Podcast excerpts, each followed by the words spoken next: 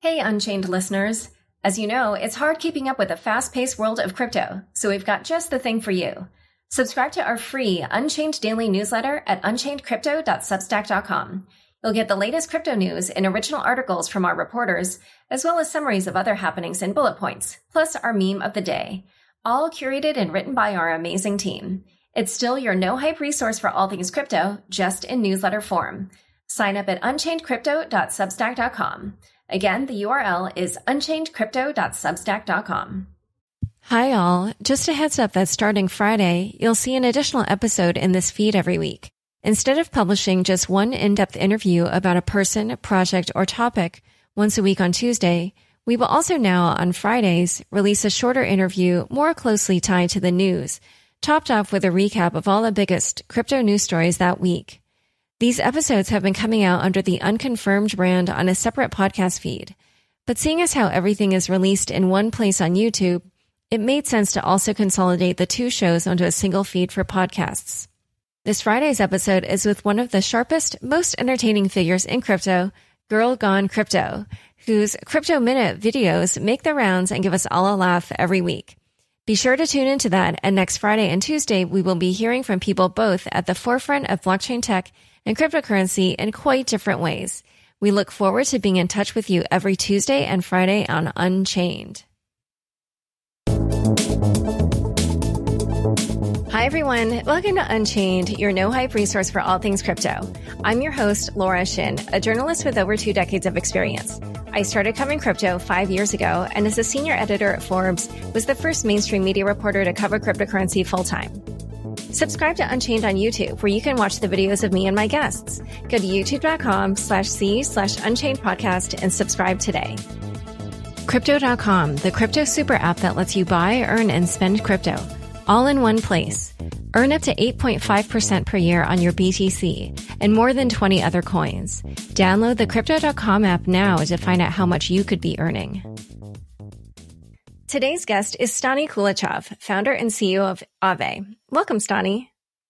Thanks for having me here, Laura. Happy to be. You have an interesting background that pulls together several strands that touch on different knowledge areas relevant to crypto. Why don't you tell us how you got your start in this space?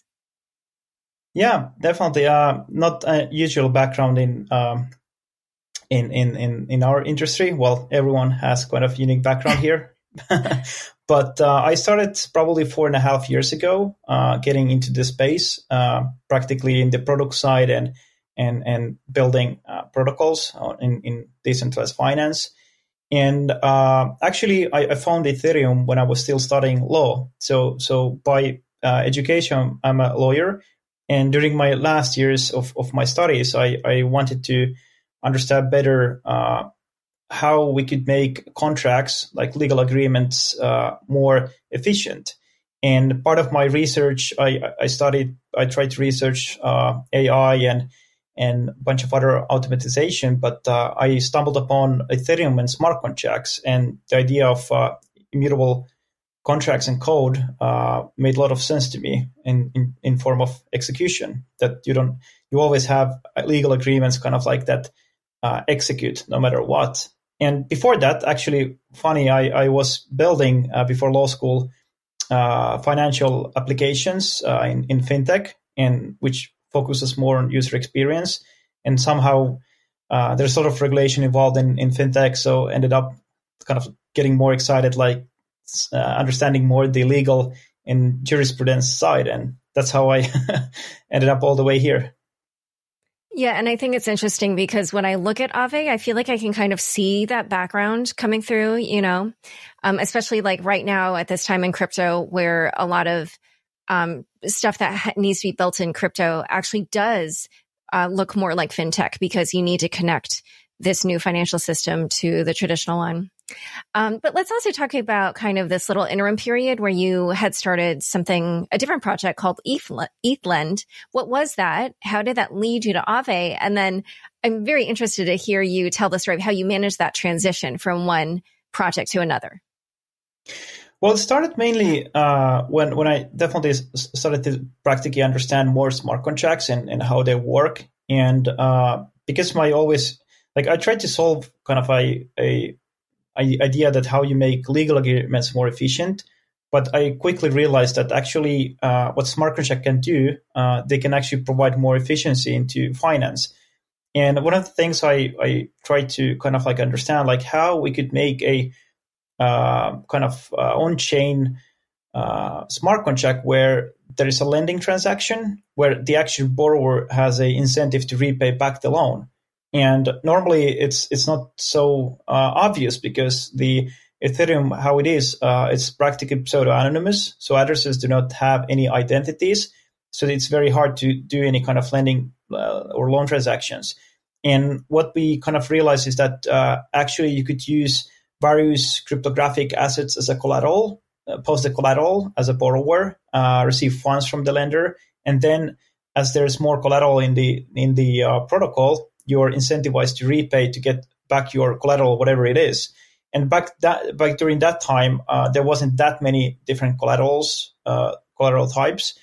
Uh, but the idea of work, I mean, the whole DeFi space is more or less about over collateralization and collaterals in, in essence. So it was just a small proof of concept that we we, we developed and evolved into a community and then just evolved into something else. I never wanted to do a startup like this. I, I that was not my plan at all. and so, how did you decide to um, transition from ETHLend to Aave? It was a difficult decision because uh, I mean we when we created the the, the ETHLend product, it was very early. It was 2017, and we kept building it. But you know, we're practically creating a product into a market where the ecosystem wasn't kind of wide enough. There wasn't many users, and there wasn't even stable coins. So, so people were kind of posting collaterals and, and borrowing uh, ETH or or practically USD pegged ETH, and you know, it was very very challenging environment. Plus, the user experience wasn't as good as it is today. If you look at Aave today or Uniswap, we didn't have that kind of things. And and what what we realized during 2018 is that uh, uh, as the ecosystem started to grow, is that you know a, a pooled model makes a lot of sense. And this is what, for example, Uniswap had and we understood that now that the collaterals that are in in, in uh, on Ethereum are getting more and more market capitalization. And what essence this does is that you could actually pull the liquidity and pull the risks. And at that point, we decided to uh, build Aave, and we actually rebranded first because we ETHLend in some uh, some way was actually also kind of like a meme. It was just searched for Ethereum lending, and it was funny name back then that you could lend out Ethereum and people return it. And it was a, a, bit of a meme. And we just wanted to have some kind of like a branding that it was easy and recognizable. And, you know, maybe at some point even something that is easy also for the mainstream if we are willing to go that far. And so then how did you decide to make the transition to Aave and how did you even, you know, message that with the community? Well, practically, uh, at, at some point we just decided like how, like what, what steps we should do? I mean, we we started to discuss with the community like what kind of naming options we could have, like what kind of branding we have uh, could have, and at that point we were even thinking like should we hire actually like a uh, branding agency that could could just make some sort of like a facelift and come up with the branding and we actually heard a lot of people and and and and received offers but eventually we, we, we wanted to do something ourselves and uh, at some point, we just went to the community and said that, hey, this is what this is what we have in plan, and this might be very interesting. And people love that because somehow our community always understood that it's more than just Ethereum lending. And I think it's usually the community that pushes you like further than you want to be. You know, you want to focus quite a lot, but there's so many things happening and your community wants you to like spread in multiple ways and do everything and uh, which is kind of like we're also excited to do a lot of things at the same time, but there's just not enough bandwidth to do things uh, securely. So now Aave is the second largest DeFi protocol after MakerDAO. It has about $5 billion locked in it. And so actually, I was originally supposed to interview you last summer. And for various reasons, we, um, it just like the news changed and I wanted to, to do something that was kind of a little bit more, um, uh, just some breaking news at that moment. But I looked back at that original script I had written, and even just you know last summer it said Aave was the fifth largest DeFi protocol and it had 150 million dollars locked in it. So suffice it to say that Aave has seen really fast growth. Um, but I'm just curious, uh, why don't we have you describe because I tweeted that you know I was going to interview you, and a number of people said have him explain Aave the way he would to a five year old, or someone said to his normie friends. So why don't you take a stab at that? well, I, I, usually explain very simple that uh, with Aave you practically see your crypto grow. That that's that's about it. Because what technically what it is, I mean, you practically deposit cryptographic assets and you get yield. But end of the day, the yield is in form of uh, getting more uh, that particular crypto. So if it's ETH, you get more ETH. If it's uh, let's say uh, stable coins, uh, you get more stable coins. So so I just explained that you know it, it's a way to grow your holdings. You know, not just like in value, but in quantity, and it's that simple. Basically, it's, it's just like of course there's the lending part. Uh, someone is on the other side consuming, you know, and and those kind of things. But in essence, it's just pretty much depositing funds and getting getting yield, and you will see your crypto grow. And actually, this happens very uh, directly because uh, the way we designed the protocol is that if you deposit uh, assets, you get uh, A tokens in return. So 100 USDC means that you get 100 A USDC. And we actually developed uh, this algorithmic uh, formula, which means that you will see every second your balance increase wherever you're holding uh, those assets. So it could be on your MetaMask, uh, cold storage. You will always see the balance increase depending on how how often the your wallet provider is is uh, calling the balance of that asset. But that's like a very unique way to to to create assets because normally that happens in banking, but uh, not so often in in our space. And so Aave, in a way, is imitating banking, right? People deposit and then. Yeah, I would say what we are trying to do is we're trying to not just not, not imitate, but we are trying to kind of like uh, uh, fix the back end of, of finance in, in, in general. So let's say uh, when I when I used to work in in fintech, uh, what we were focusing quite more heavily is, is pretty much like the user experience. So how how to make the the user experience in, in finance better. And this is what neobanks have been doing and all the challenger banks, uh, electronic money providers and whatnot. And all this fintech is trying to solve, like improving the user experience, but everything else is held by the financial inf- infrastructure. And that is not moving anywhere.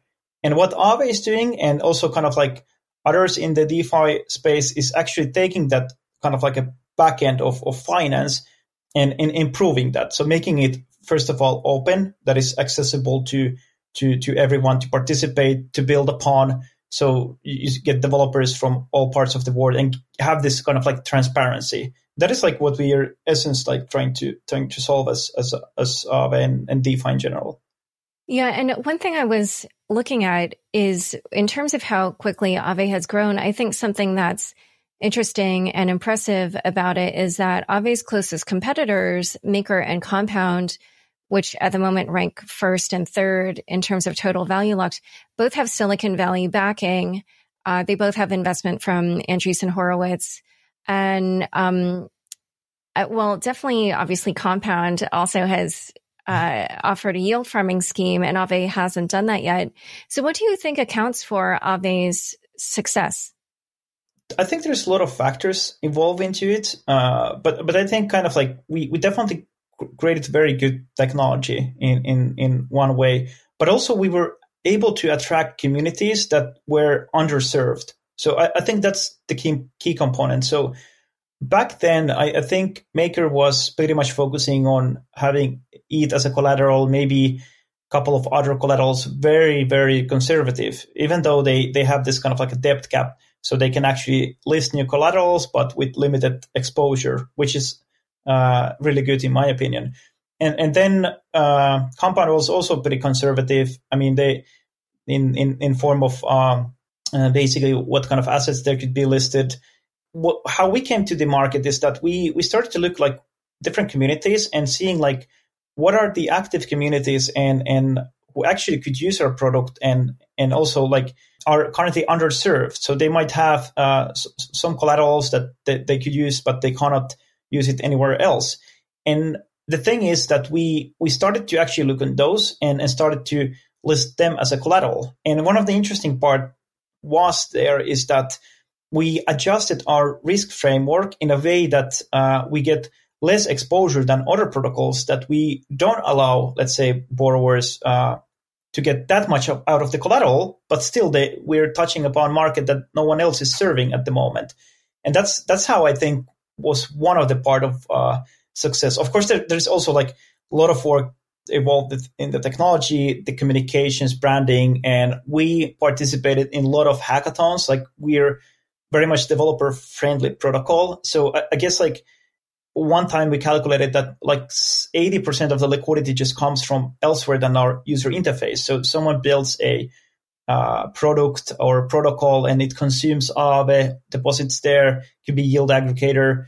And I, I think we, we try to be very developer friendly at the same time. And, and we have touched a lot of communities in, in very, very good moment. I think those are key things. And probably other people have more to say because it's always difficult to assess like what's the real real deal behind of the success yeah, it, um, but it is interesting. I, I, think what you said about the difference in strategies and kind of accessing maybe more of like a long tail interest, um, and, and, you know, uh, just yeah, finding the communities that are enthusiastic.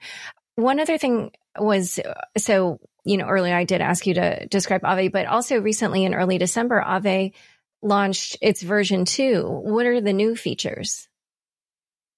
Yeah, so version two is like by itself the, the the the, protocol. We made a lot of savings in in the gas costs. That's like one of the things. But I think the main things is that actually we make made the the protocol more uh, useful for the users. So when you're depositing into Aave, uh, you can actually then swap your deposit, let's say from uh, USDC to DAI if DAI gives you more interest rate without actually withdrawing the deposit and going somewhere else and swapping there and coming back. And then at the same time, you can also swap your collateral. So let's say that you deposited a collateral, let's say Ethereum, you borrowed uh, USDC, and and you maybe converted that to uh, USD. Then you went to a Tesla store or online, just ordered yourself Tesla and bought that, and now kind of like you already spent that those funds. Uh, then you can still, without returning your loan, uh, you can actually swap that collateral to something else. Let's say you you have everything in Ethereum, but you want to have that part of your collateral is in some other asset. You could practically do that as well with with the collateral swap, and also you can repay your loan with the collateral. And that practically means that if you have bought a, bought a car and and and you don't have those funds anymore, you could actually close the loan with the collateral, and that's that's very like very much user uh, centric features, but they're really uh, re- really good because it, it it actually kind of like makes the makes the protocol more useful. Yeah. So basically, if I have a certain type of collateral that I've put up and I wanted to keep that collateral because I want exposure to that price movement, but then there's some other shiny new token that I want yeah. price exposure to, I can switch it easily without um, without having to close out my my position yeah. in Aave. Is that is that it? Yeah, and I, I think like where the cool part comes is that the way the Aave protocol is designed is that you can create new markets, and each market can have different kinds of collateral assets. So in the in the some point in the future when we can tokenize more real world assets and other kind of assets, and then you can just swap your exposure for for whatever, whatever that collateral is, and it becomes more interesting. Let's say if you have exposure to real estate in somewhere, some part of the world, and you can swap it, let's say from Malay- Malaysian real estate to South African real estate, if the, if those will be tokenized, of course, like there's a long process still uh, on, on that kind of like frontier, but it, this just shows like how how exciting it could be at some point. And of course, the fact that you are already able to draw liquidity against those collaterals is is, is fascinating. And um, so one other thing is with the debt tokens, if I so if I have these tokens that represent my debt, and then uh, someone uh, holds that, but then sells it to someone else and I default, then what happens? In terms of the debt tokens, so so so the A tokens are transferable. So it's it's practically a receipt of of the deposit. So you could uh, sell your A token to someone else, and and let's say you could actually use it as a payment currency. So if you deposit it uh, USDC, you get a USDC, and that grows in the balance, and and you use it as a payment. Whoever you pay it will it, it will still increase. So that's kind of very cool payment currency. But the debt tokens itself, so uh, if you take debt, we mean debt tokens. They they're not movable at the moment, and oh. pretty much like they could be movable, but we didn't want to make it movable yet because we're still unsure of all of the edge cases and like whether it's a security concern or not. So we we we decided that we we mint them. Maybe there's some use case that some developer might find in a hackathon, but we just don't make it movable yet. But we're still researching whether it's possible to to do that and kind of like trying to research like the edge cases and so forth. Yeah. Also, just all the different jurisdictions probably have different, um, you know, rules around what's a security or what isn't, and so that could also make things challenging. Exactly. Um, so, speaking of security, but in a different way, I wanted to ask also about the safety module, which is a key feature in um, in Aave to keeping the whole system secure. It's basically kind of like a way for people to stake. Um, and, you know, I'm sure people who've been following the DeFi space know that there have been a number of hacks in DeFi. So can you describe how the Aave safety module works, how you designed it to help Aave in the event of an attack like that? And, you know, whether you've had to use it in any way.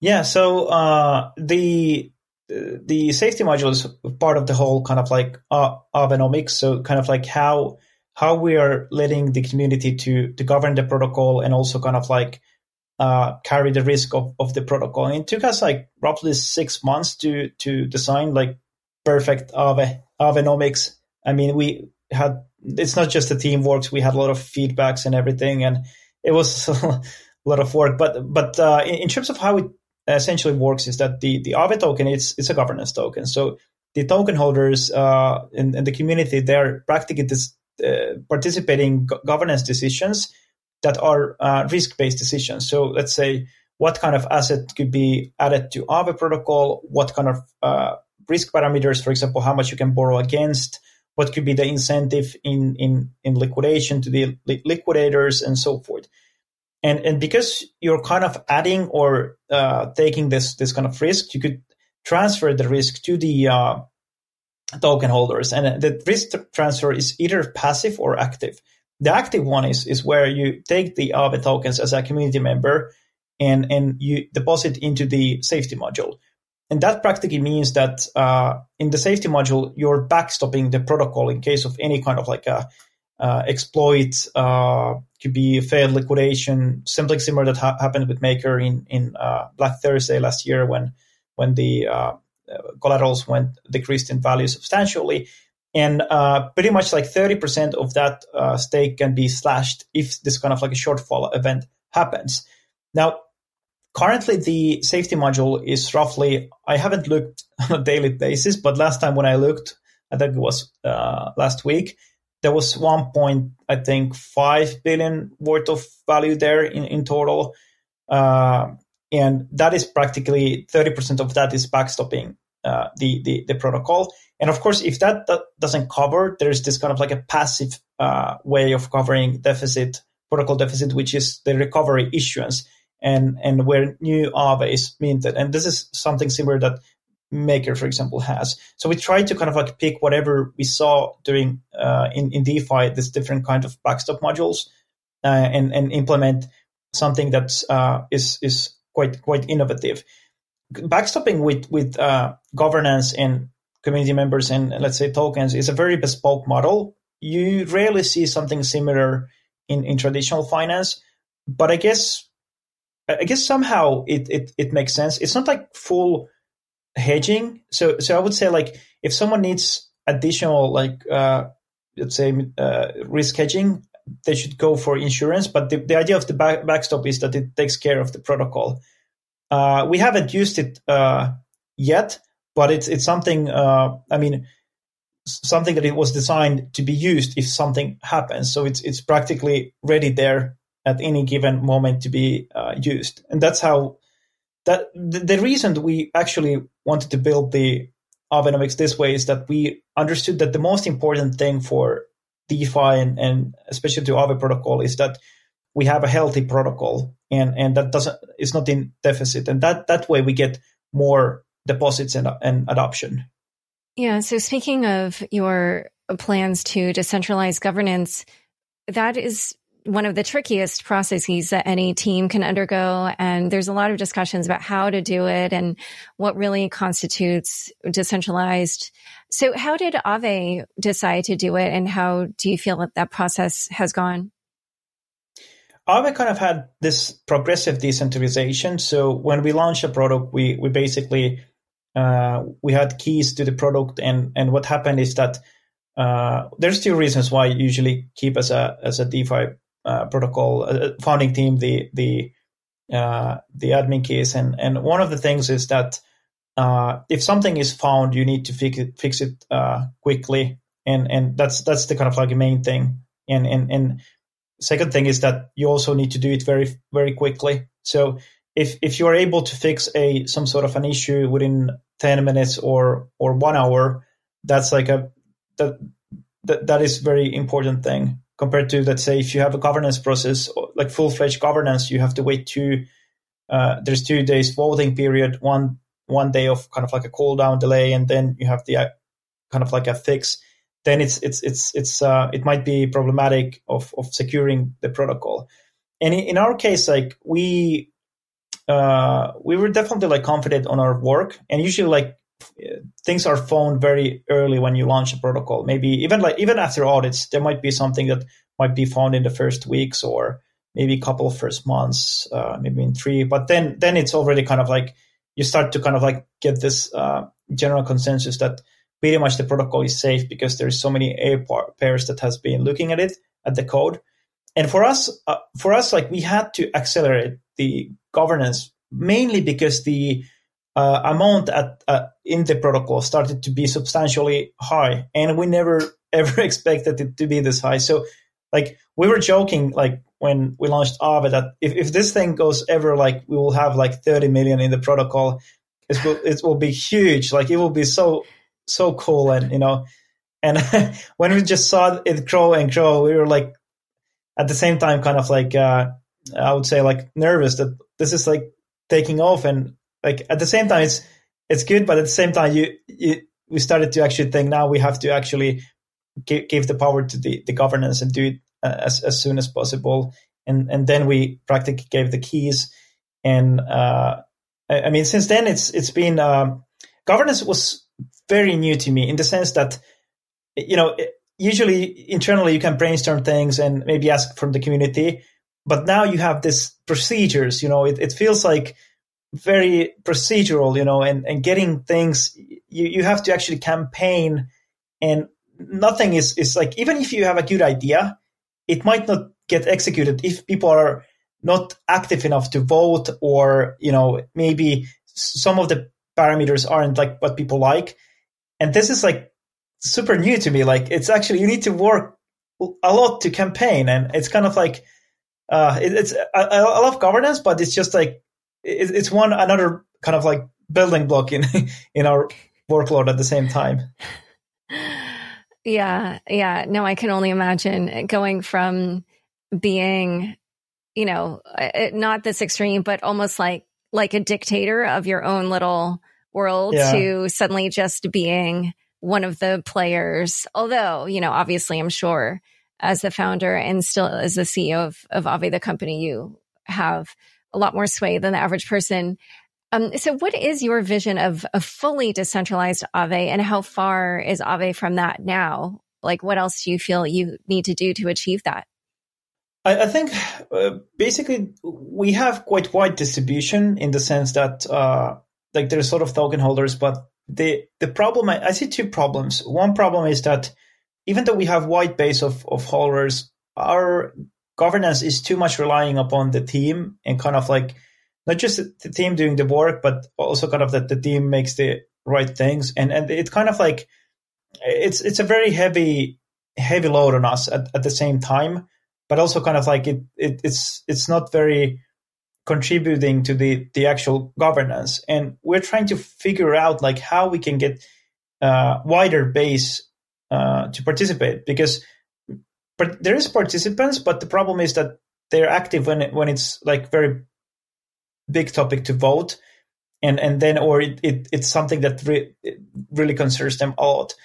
But like how we could make everyone to participate, not everyone, but good amount of uh, activity on let's say even smaller votes that make sense. And one of the things which is very problematic is the gas that people just pay gas to govern, and that's that's a problem. I mean, if you have to pay to vote, you know, transaction fees, it's it's not that uh, incentivizing, and and and that's one of the things why what what what is kind of like a bottleneck there.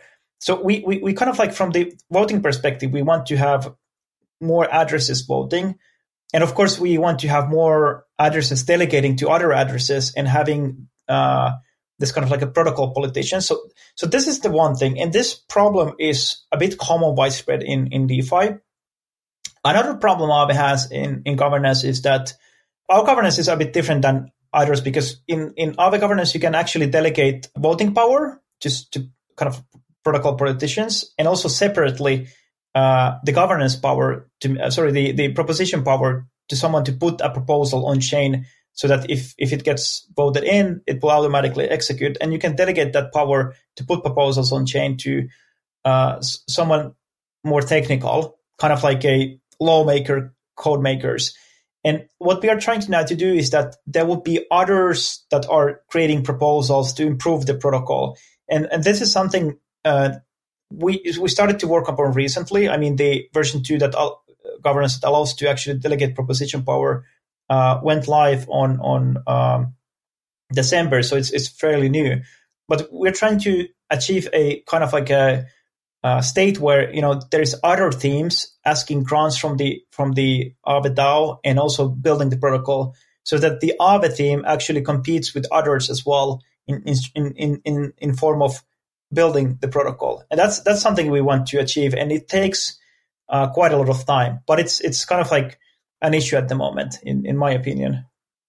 Yeah, this is this is a really really interesting part of the discussion. So in a moment we're going to discuss a little bit more about this concept of protocol politicians, but first a quick word from the sponsors who make this show possible.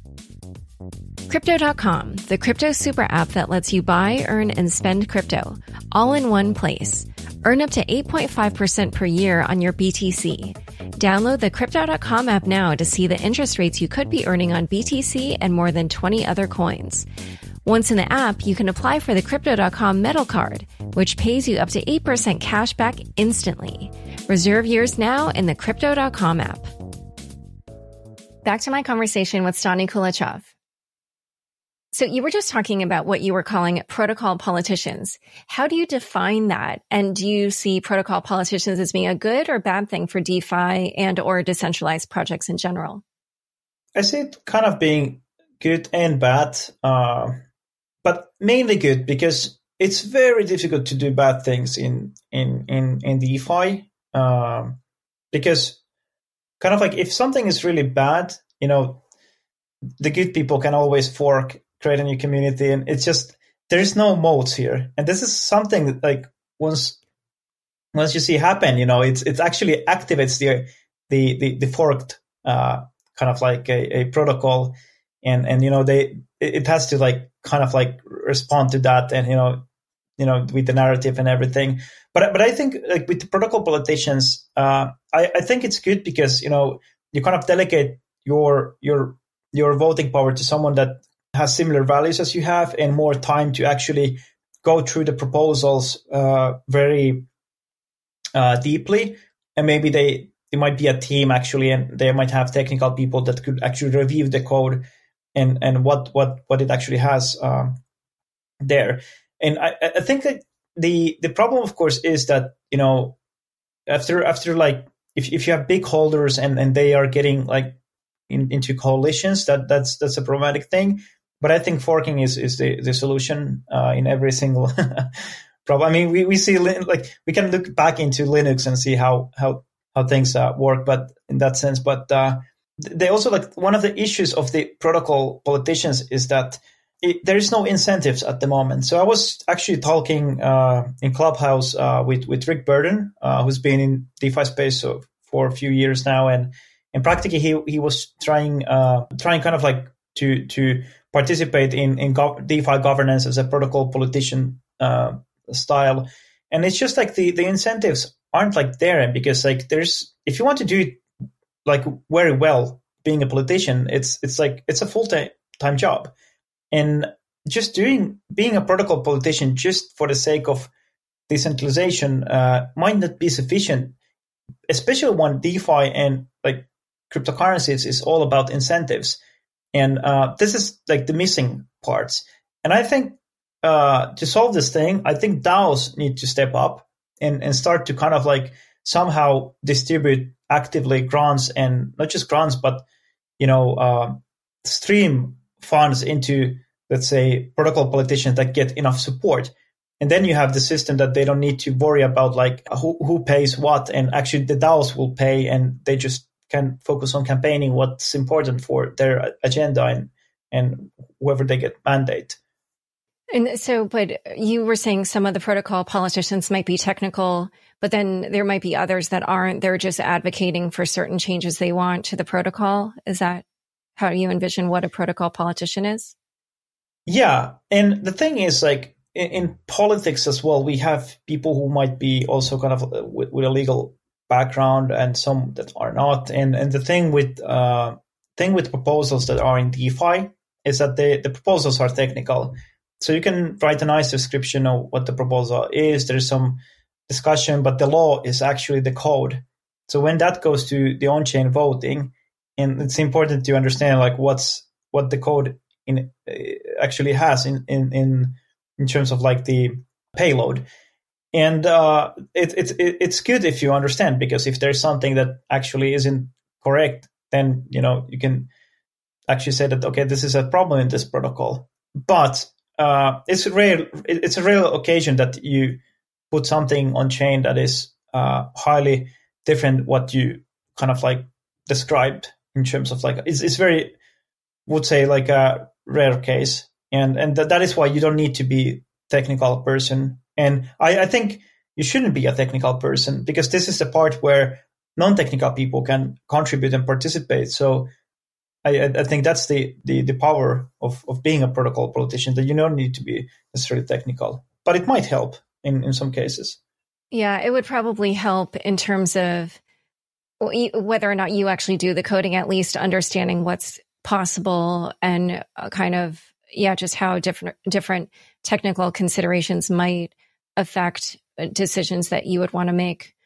So this is sort of related, um, you know, just in terms of the fact that this also uh, kind of bleeds into that legal area. But one thing is, you launched that uh, Uh, credit delegation product last summer.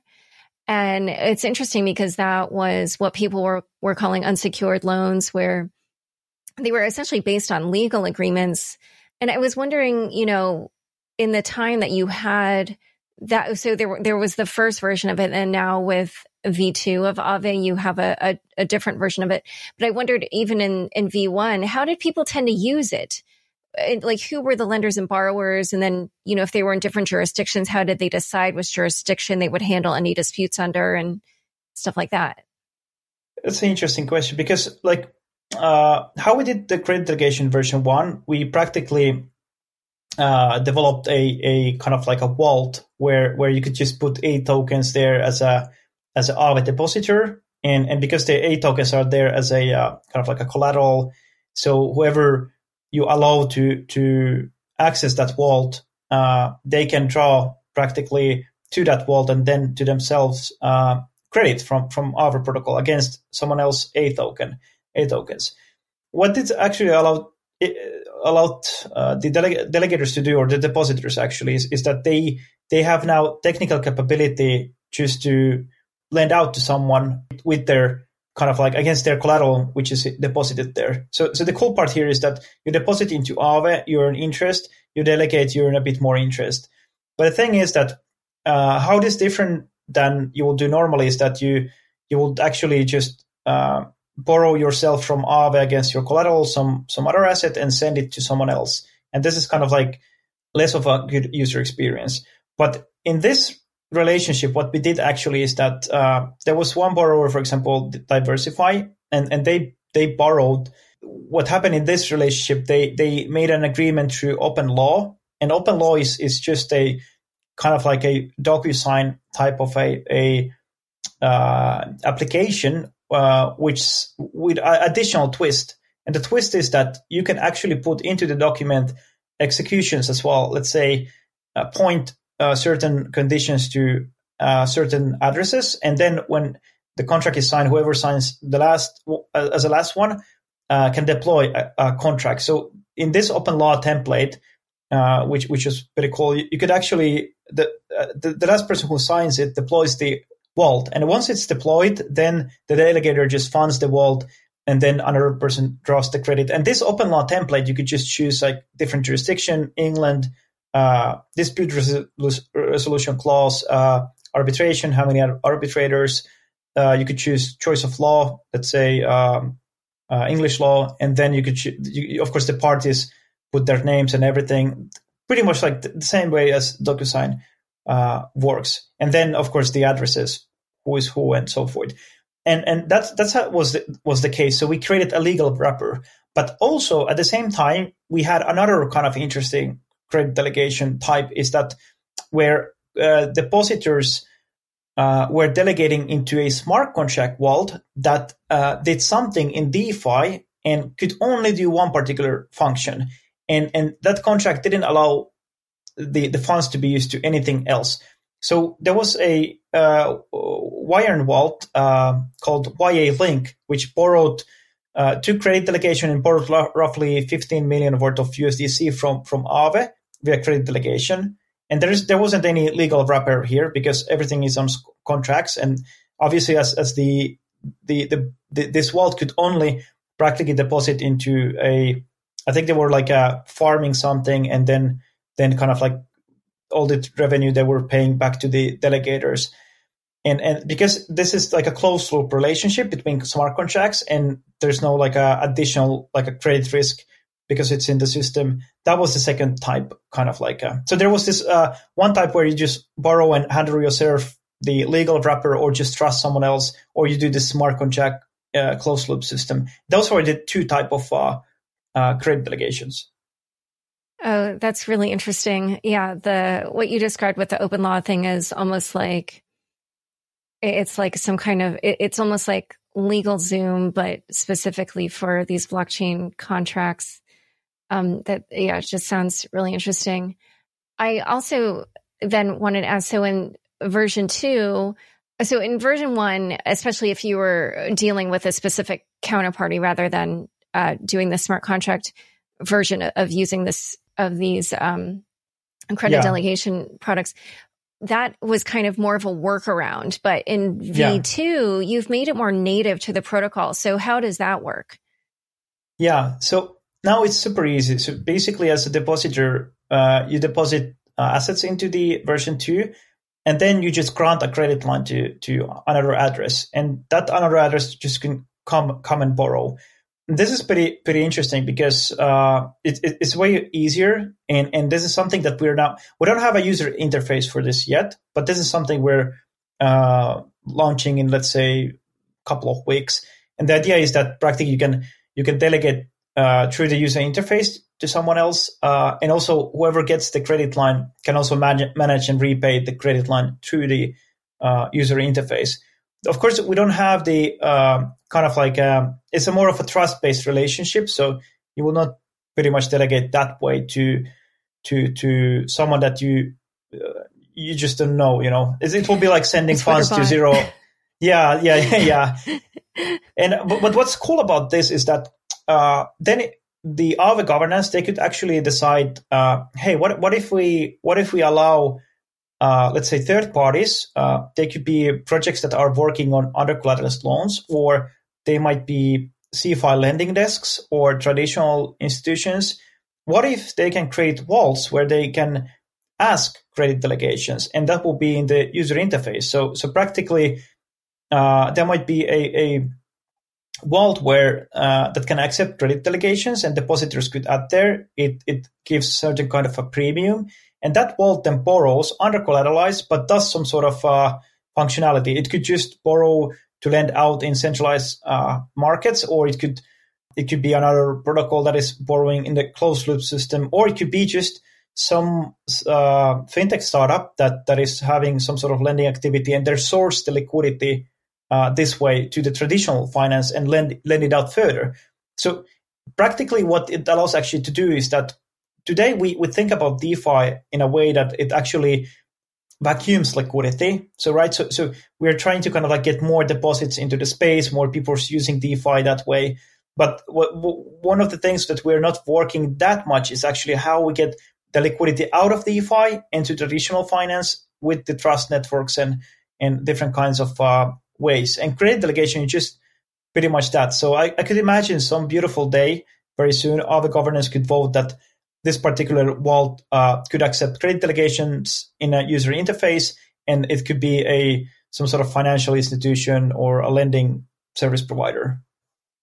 And then each one maybe would have its own parameters for the type of borrowers that they would allow or something like that, right? Like they might have their own way of of scoring people's risk or or something. Yeah.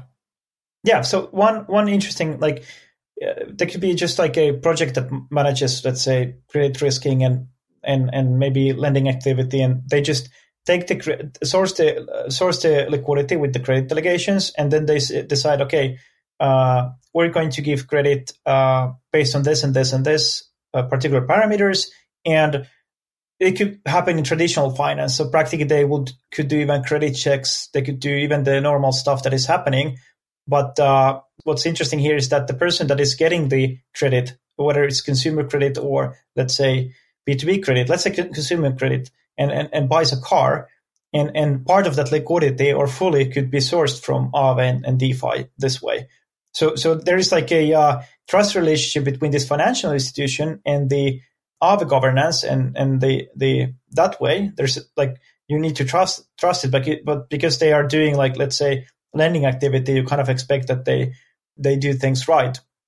If it's only based on let's say this kind of like reputation, and and then uh, pretty much the lending institution that is lending out to their consumers, they do the credit checks and they have recourse and so forth. And then could borrowers kind of build credit by showing their behavior on, you know, like this is my main wallet that I use to interact with Aave and here are all the debts I've taken out and paid back or anything like that? Like, could that also be built on that? I think so. I think so. We, have been talking with uh, DeFi Dad practically because uh, to, Travis to, Blaine, for people who yeah. don't know him, he works at and, Zapper and he's a super cool guy. And uh, yes, just, and by the way, he wanted he wanted me to ask you who's your favorite dad in DeFi. Well, that's of course DeFi dad. okay, I'm glad we got to ask that. I wasn't planning to, but since it came up, anyway, go ahead.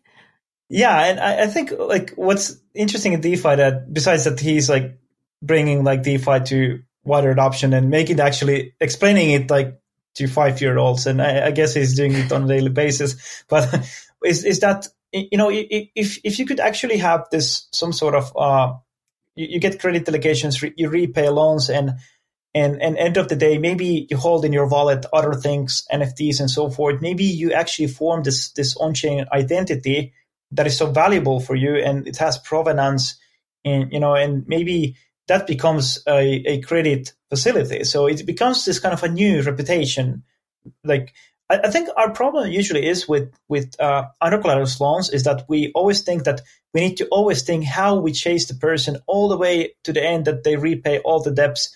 But actually, the traditional uh, lending doesn't work completely like that because, for example, in B two B lending, companies go bankrupt, and you might not see most of the funds that that you have lended out uh, to to a to a business or to a startup. Many startups fail. So in, in terms of like uh, like private equity, that happens uh, quite a lot. Venture capital, and also in in um, in many European countries and in the US, you have this this kind of like uh, uh, possibility to you know, kind of file for bankruptcy as as a person as well, or have this kind of like uh, arrangement that you repay part of your debt. So we should never kind of like think that the recourse has to be like that you have to chase someone. And actually, uh, I studied insolvency law, I mean, like bankruptcy law. Uh, and one of the interesting thing is that our economy is more based on this kind of like remorse. So if someone fails, you, you kind of like uh, try to settle as much as you can, but then that the person gets back into the economy and could be like productive and, you know, healthier compared to the old kind of thinking that where debtors should get everything that they they invested into. And I think if we get this kind of thinking uh, into the on-chain like identity and, and under collateral loans, th- then we will start to see more like interesting interesting uh, under collateral loans, not the kind of like ways where we go all the way back to traditional finance and try to figure out how we get part of the payment back, but actually like you have so-called address-based reputation with everything that you have achieved that you don't want to lose it. But if you lose it once, it's totally fine. If later you you you make something good.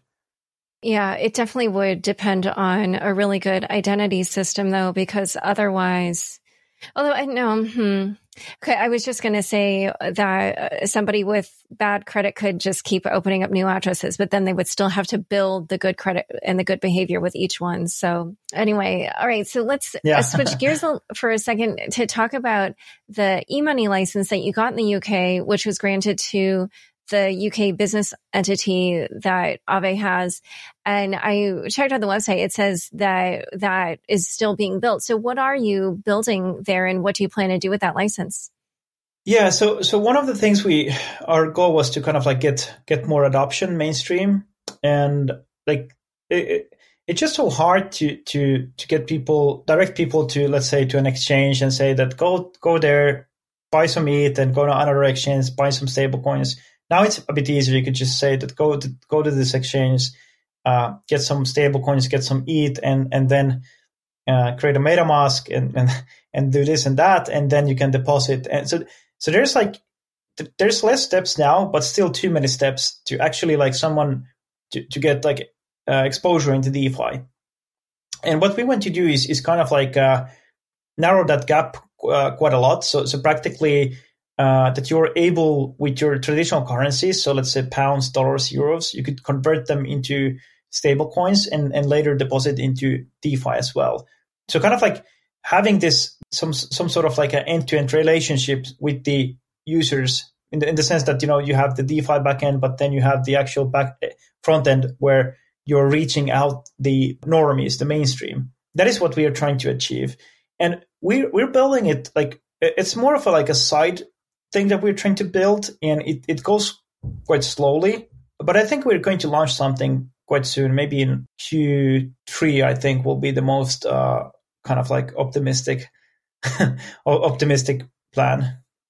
Yeah, this is probably the part of your work, uh, like I was saying earlier, that touches more on fintech and is more connected to the traditional banking system. And so it will definitely probably work a bit slower and there's probably a lot more compliance that uh, you'll have to deal with. Well, one other thing that I wanted to ask about was Aave had pioneered flash loans. And I wondered how you feel about the fact that 10 of the 16 most prominent attacks in DeFi in the past year have involved flash loans. Is there anything you would do differently about that? Yeah, so yeah, this this is an interesting thing. I actually um, I, I have been thinking that quite a lot, and uh, well, one of the things is that most of the flash loans are used for for actually like good purpose, and not just arbitrage, but actually refinancing debt, uh, closing loan positions. Uh, let's say uh, before liquidators can get in and and and take the uh, borrowers uh, kind of like part of their collateral, so they can kind of pre-liquidate themselves and there is flash loans used. So flash loans are actually used quite heavily in in many things. Last year, I think there was uh, two billion worth of flash loans in in, in from from Aave. So that's like substantial amount compared to uh, the hacks. What the hacks kind of like do, like I mean, those hacks are possible to do without flash loans, just having the preempt capital. Of course, like if you're a, a 16 year old kid or like something like that, and you know you figure out flash loans and, and, and that's the kind of a way you, you can, you know, make this uh, kind of like uh, exploit, then of course like it, it it does help in a certain extent. But what flash loan actually does more for this kind of like security is that it actually bulletproofs the protocols because you can't deploy anything out there that can't withstand that kind of an attack. Because if you can, uh, if you can uh, defend a flash loan attack, it means also you could uh, uh, defend a whale that will do similar kind of an attack. So that is my kind of like a key component and in in uh, in terms of like uh, flash loans and and and and whether kind of like they're good or bad because there's they're actually innovation. They bring something new and they empower developers and they empower users. And, and also at the same time, they, they ensure that developers are building good protocols that they are not getting exploited. So, so kind of like every flash loan exploit means that the development team just didn't find something or uh, they cut corners somewhere. That is like, that's the problem in DeFi in general because, you know, DeFi is not equal. You know, there are projects that are putting a lot of effort in security. There are projects that aren't putting effort in security, and this is a this is kind of like a problem for the space. Yeah. So with V2, you did introduce flash loans to Aave itself. And I wondered what did Aave do to try to protect itself from potential attacks? That's a good question. That's a good question because I, I think I, I think like pretty much how security is handled is is it, it's really about reviewing code, thinking different kinds of scenarios, understanding uh, potential attacks, reentrancy, uh, any kind of like attack that related to flash loans, understanding each and every attack, like w- what happened, why, and and other potential scenarios. So those are one things. And whenever you introduce new code, you need to think about what are the the cases that that this particular code could lead to. So so and then you have a rotation system in in your team that like each every kind of developer tries to review the the other developer's code and there's there's good procedures on that. So that's that's one thing. And then the second important thing is to have test cases enough test cases for various different type of uh, uh, behavior. So so you should be testing more than you are developing. That applies more into smart contract based development. And then of course once everything is ready and you're confident with your code then you can actually go to auditors and say hey uh, we heard that you are doing very good work. I read your your previous work, and and we're very confident that this is something that fits your your uh, expertise. And then you take those third party audits. And uh, the version two, for example, we have five audits. Our fifth audit came uh, recently, and we had formal verification, which is the mathematical proof of how the protocol works and behaves. And that's also not, not none of these are guarantees. It's just like how much you put effort on security and the more you put, the better. Like there isn't limitation like how much you should or should not put. Like you should just put everything, everything because the stakes are high.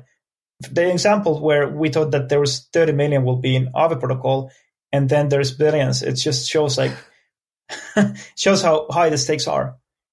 Yeah, I did an episode with Taylor Monahan and Dan Guido about this, and Taylor was just like, people don't think that just because there's an audit that everything's safe. You know, she was just like, this is not any kind of seal of approval. Um, and yeah, she agreed no, yeah. with you that, you know, it's just kind of a continual thing. And I think, I can't remember if we discussed it in that episode, but, you know, obviously where you have things like new token standards coming out, like, what was that, uh, hack? Um, was it the imBTC one where, um, the new ER 777 standard, I think caused a bug. Um, but they, th- like, that was a known thing. They just didn't do anything about it. So yeah, it's like yeah. you have to constantly keep up on developments and, and yeah. watch them for how they'll affect your protocol.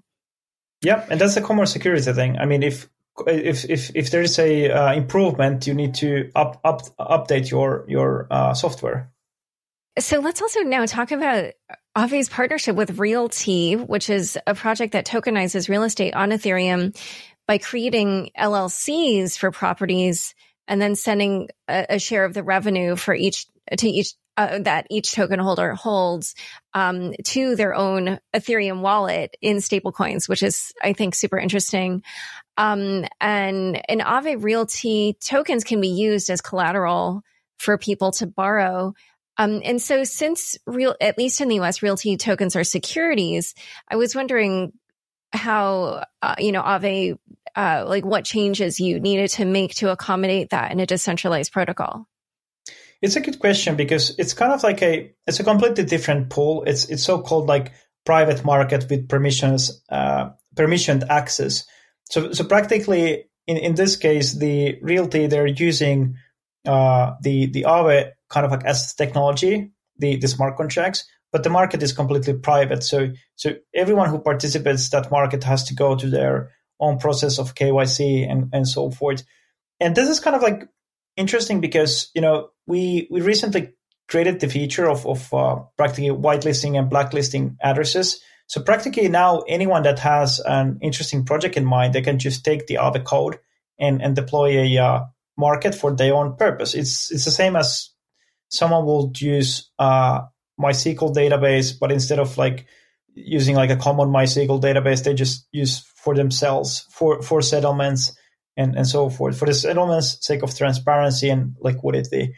Yeah, so it, it's it's practically that's the only way, in my opinion, to to approach the the kind of like a security aspect and and also kind of like those assets that are not like uh, purely cryptographic assets. And I, I, think we'll see a couple of other ones coming uh, during this year. Uh, and it, it's interesting to see like whether they catch and what kind of attention it catches because you kind of lose the permissionless factor where you have this interoperability, composability, and then you're kind of left with the you know security of Ethereum and the transparency that the, the public Ethereum uh, provides, and maybe like fixed settlement system. So you the the participants that are going through the uh, compliance and participating in that market, uh, they they don't need to rely on written agreements that rely on smart contract execution. So there are there are still quite a lot of benefits on that, and I'm interested. Like, will those benefits by themselves be enough for this kind of projects to uh, take the th- take this market further? And uh, I don't know. Yeah, well, eh, you know, I have to say something that interested me about this project and in general, just listening to some of the other interviews you've done, it seems that you and Aave are pretty eager to integrate real world assets and frankly, I feel like most crypto and DeFi people view that as kind of a headache to interact with off-chain assets because I feel like it just introduces a whole host of other problems. So why why is that something that's interesting to you?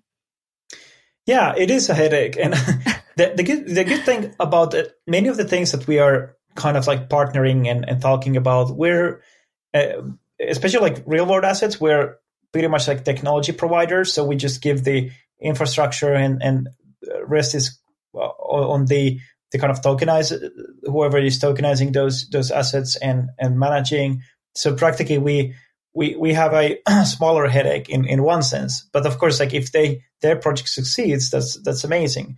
But also, we we tend to forget that uh, most popular assets on Ethereum are real world assets, which is practically tokenized dollars, which is interesting part because you know usually when we think about real world assets or tokenizing real world anything, we th- think it quite widely. So, so like how to do it globally. But if you look at like the biggest tokenizations, they're just one jurisdiction. It's practically, let's say, dollars. What what USDC is doing, and and they they are ju- they had just one jurisdiction, which is US US dollars. In, in that sense, that's what they do.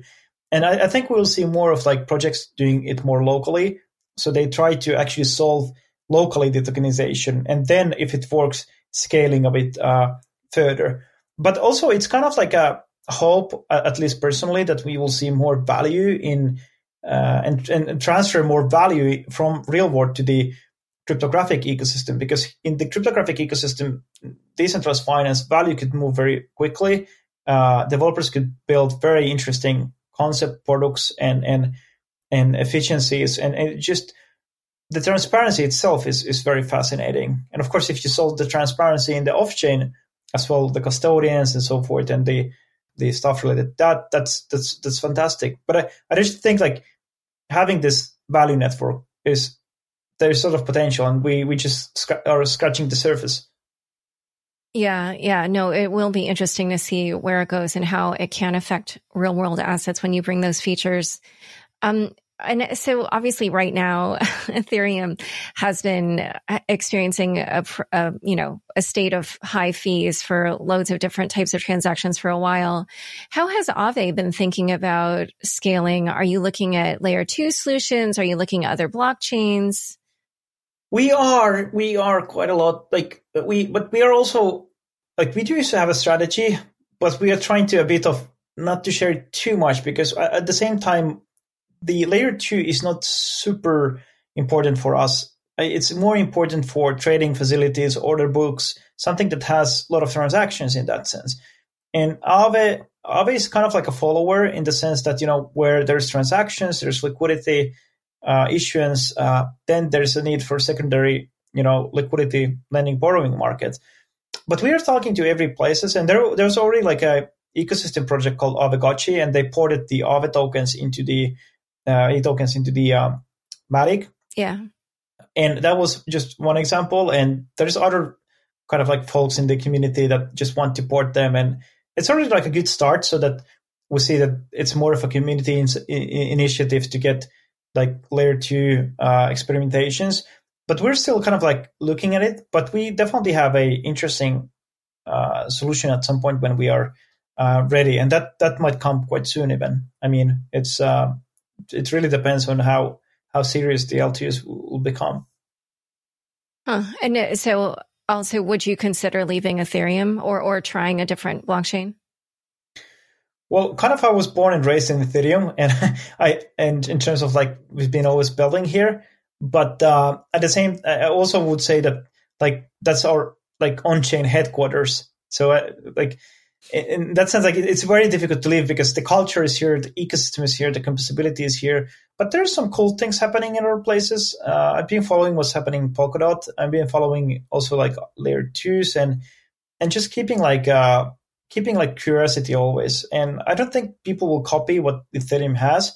But what I'm interested to see like these new cultures evolve in like you know other blockchains and, and seeing like what which direction it takes and and and maybe if if Aave has place there, because Aave is more about not even about DeFi, but like building culture and, and being part of everything that that is is in the on chain. Like we want to empower like finance is, is is big space, but it's just a space that empowers other economies and, and cultures. So we, we want to empower what's happening in the creator community, the e- e-commerce community on chain and, and, and be involved in various parts. And that's why we, we focus more on culture and with the branding and everything. Uh, and that's why I'm following like what's happening in other blockchains as well. But I will not say we will ever leave Ethereum. I hope not. I mean, this is like super cool to be here with so many. Uh, I mean, the the community is very healthy. So yeah. yeah, yeah. I, I, feel like I ask this question of a lot of people, and I get a, a kind of similar answer. I think, you know, they're kind of seeing where things go. But people do, I think, seem to have some kind of uh, loyalty to Ethereum and, and, recognize that that's where a lot of the activity is. Yeah. Um, and, and where you can get network effects. Um, so earlier we did talk about kind of the difference between Aave, which, you know, doesn't have kind of the traditional Silicon Valley venture capital backing. I mean, you do have some investment, but, um, you know, that it's just a little bit of a different uh, beginning that you've had. And if we even just look in general, you know, obviously DeFi and decentralized projects in general are really different from traditional startups. So, um, in this open source world, you know, which is quite different from Uh, you know what it would be like building a traditional startup. What can a defi project do to build a moat?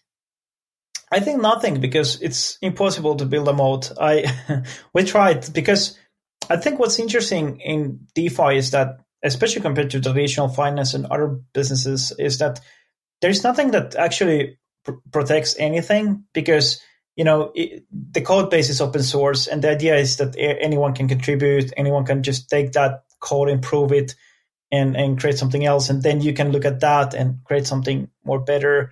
And the liquidity also works the same way. If someone creates a better algorithm, the liquidity just moves there and and also better user experience. So there isn't that much of a thing that is protecting. But what's cool about it is that the innovation, speed of innovation is is very very quick. which makes the space very attractive and and very promising at the same time. So I, I think like as a uh, DeFi project or a, or a newcomers, I think what's important is actually like how much you can keep up with the rate of innovation. So it actually doesn't matter like what's the product currently you're working upon, but uh, how you vision to improve it and uh, what you might be doing after that product and what are the next kind of things. And it always kind of like, to some extent, in my thinking, it always boils down to the team, like how open environment they have to be creative. So if, if the team, the, the, the founders, and if they can be uh, openly brainstorm and, and kind of like come up with ideas, uh, fairly usually like there is constant innovation. And we see this in DeFi happening. Like protocols are innovating like constantly, even though we're we're kind of competing as as crazy here. But at the same time, like it, it's stressful. But as you get used to the idea that you know everyone is just like coming out with cool stuff, and you're expected to cool, come up with some cool stuff, and people like that, then it, it, you kind of like uh, get into the uh, mode. and do you feel that the community can sometimes make it like you know earlier when we were talking about the difference between just being able to implement changes that you want and now having to go through this process does that make it harder to keep up with the pace of innovation yeah but uh, it, it, does. It, there's two elements kind of like you you you kind of miss a bit the surprise element in one way. So you have to discuss it quite openly on on what you're building what you're going to implement. Otherwise if it comes uh, out of the bushes and there's going to be a proposal vote you have very little time to actually educate everyone what's what's going on and, and campaign on on the improvements. And then, uh, of course, there's the procedure that you have to do, but uh, at, the same time, it adds it adds stability. It adds stability and it adds certainty.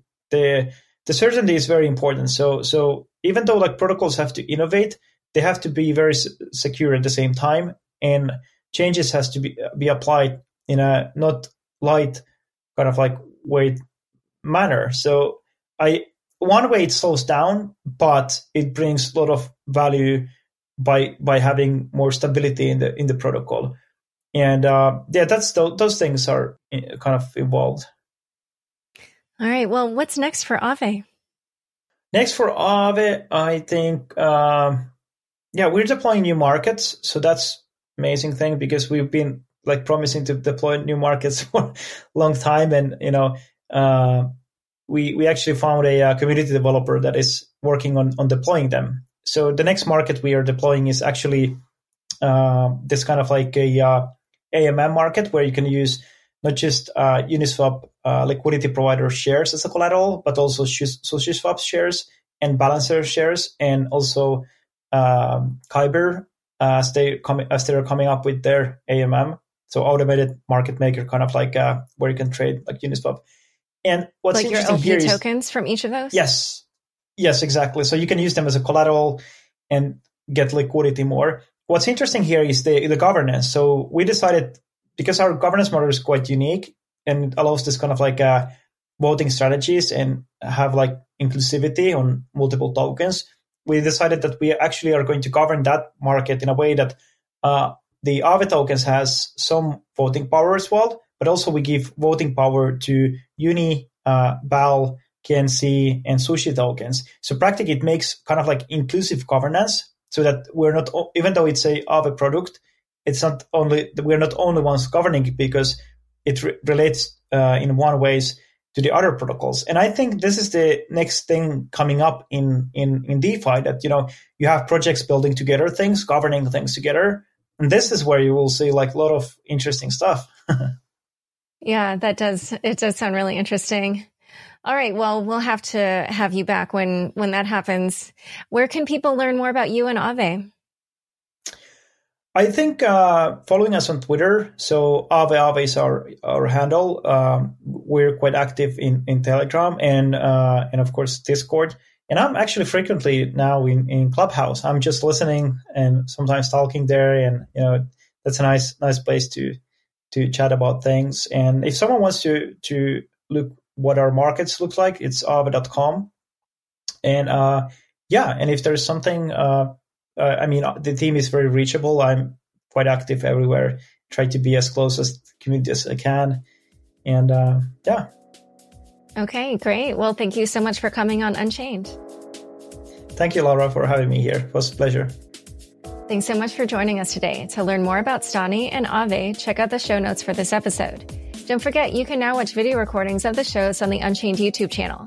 Go to youtube.com slash z slash unchained podcast and subscribe today. Unchained is produced by me, Laura Shin, with help from Anthony Yoon, Daniel Nuss, Dan Edelbeck, Shashank, and the team at CLK Transcription. Thanks for listening.